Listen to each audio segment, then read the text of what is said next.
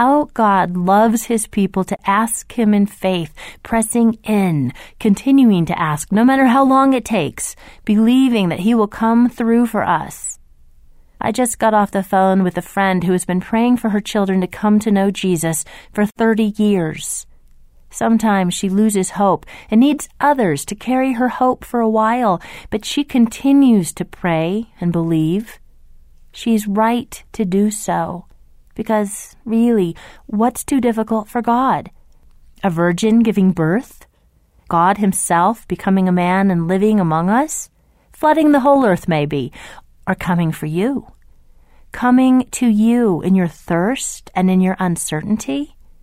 The angel Gabriel said, For with God nothing will be impossible. The miraculous is not a strange thing to God. The miraculous is His normal. Divinely interrupting our lives is not an extraordinary event, supernaturally showing up, speaking into the heart, and creating a longing for Himself. This is His realm. He speaks to us. He leads us. He heals us. He presses into us with His manifest presence as we reach out to Him.